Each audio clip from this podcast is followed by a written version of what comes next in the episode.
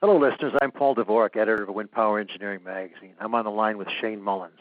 He's the Vice President of Product Development uh, for an organization gathering and research firm, Industrial Information, in Sugar Land, Texas. Now, our topic for this podcast um, is the uh, coming changes in the wind power industry, and in particular, how conditions are likely to change for wind farm owners and operators. So, Shane, let's jump right in. The wind market's been growing well over the last few years. How is it likely to change? Well, there's been a lot of changes. I mean, the, the the key issue for on the development side has been the lack of financing, and uh, there's been many projects that have been delayed or canceled altogether, and those that have moved forward have been scaled back and broken up in phases. In the wind sector, we've got some promising developments that uh, the equipment vendors are now being asked to provide financing, and they're doing so.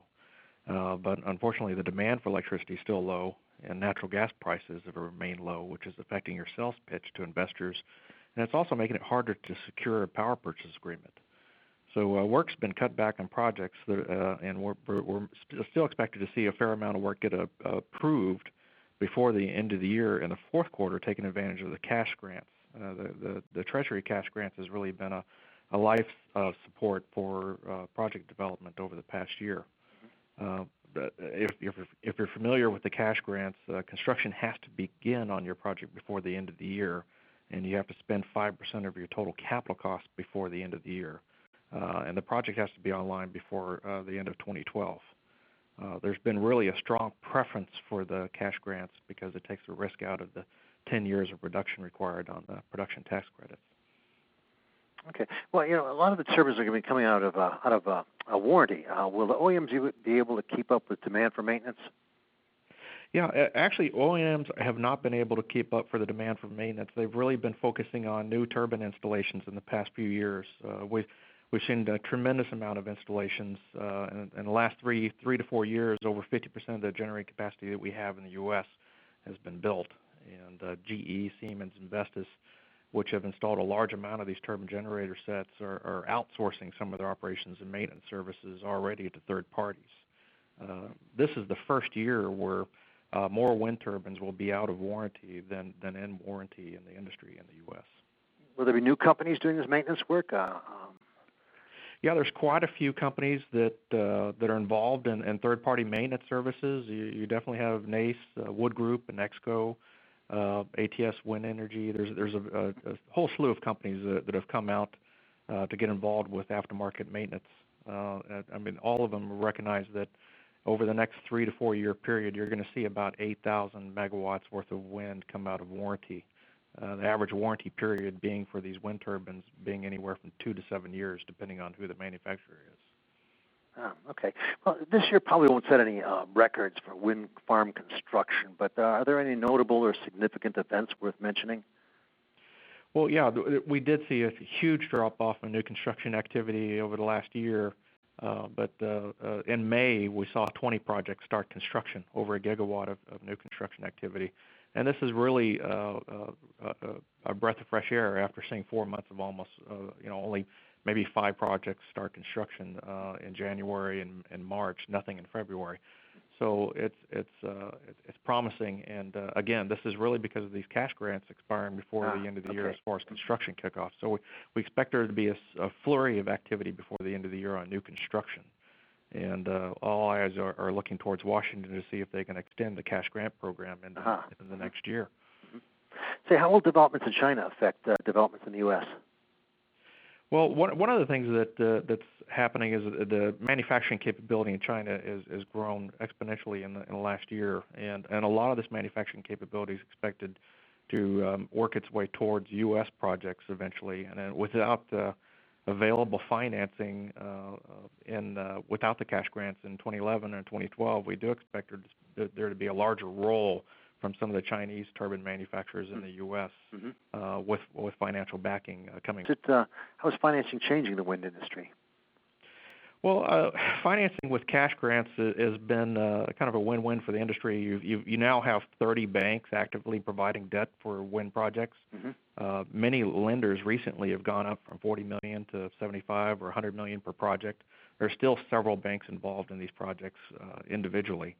Uh, but uh, the, the cash grant itself has, really enabled uh, uh, you know more players to come into the market other than those with a tax appetite. Mm-hmm. Okay. Well, let's talk about the utilities for a little bit. Uh, how is their activity affecting the wind farm development?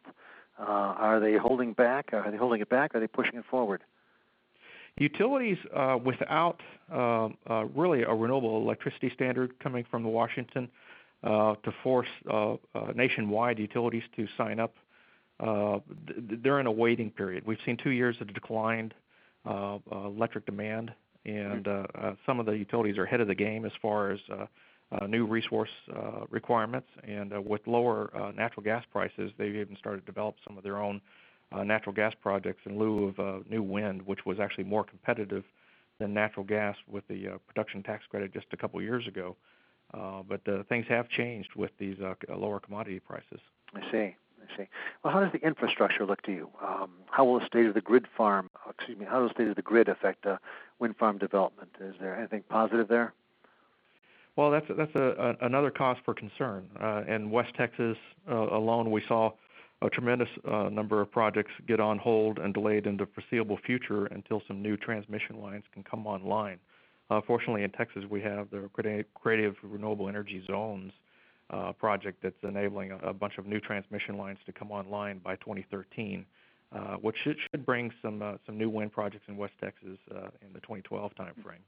until then, you're really dealing with wind projects that can be developed next to existing transmission uh, we've even seen a couple developers build some of their own uh, transmission lines. Up in, mm-hmm. in Maine, you've got uh, First Wind and NextEra in Texas. And uh, as we wait on these new regional transmission uh, projects to, to be ve- developed over the coming years, it's, it's, it's a real issue at this point. So since some of the best wind resources are, are in areas where there is no transmission uh, ah. available.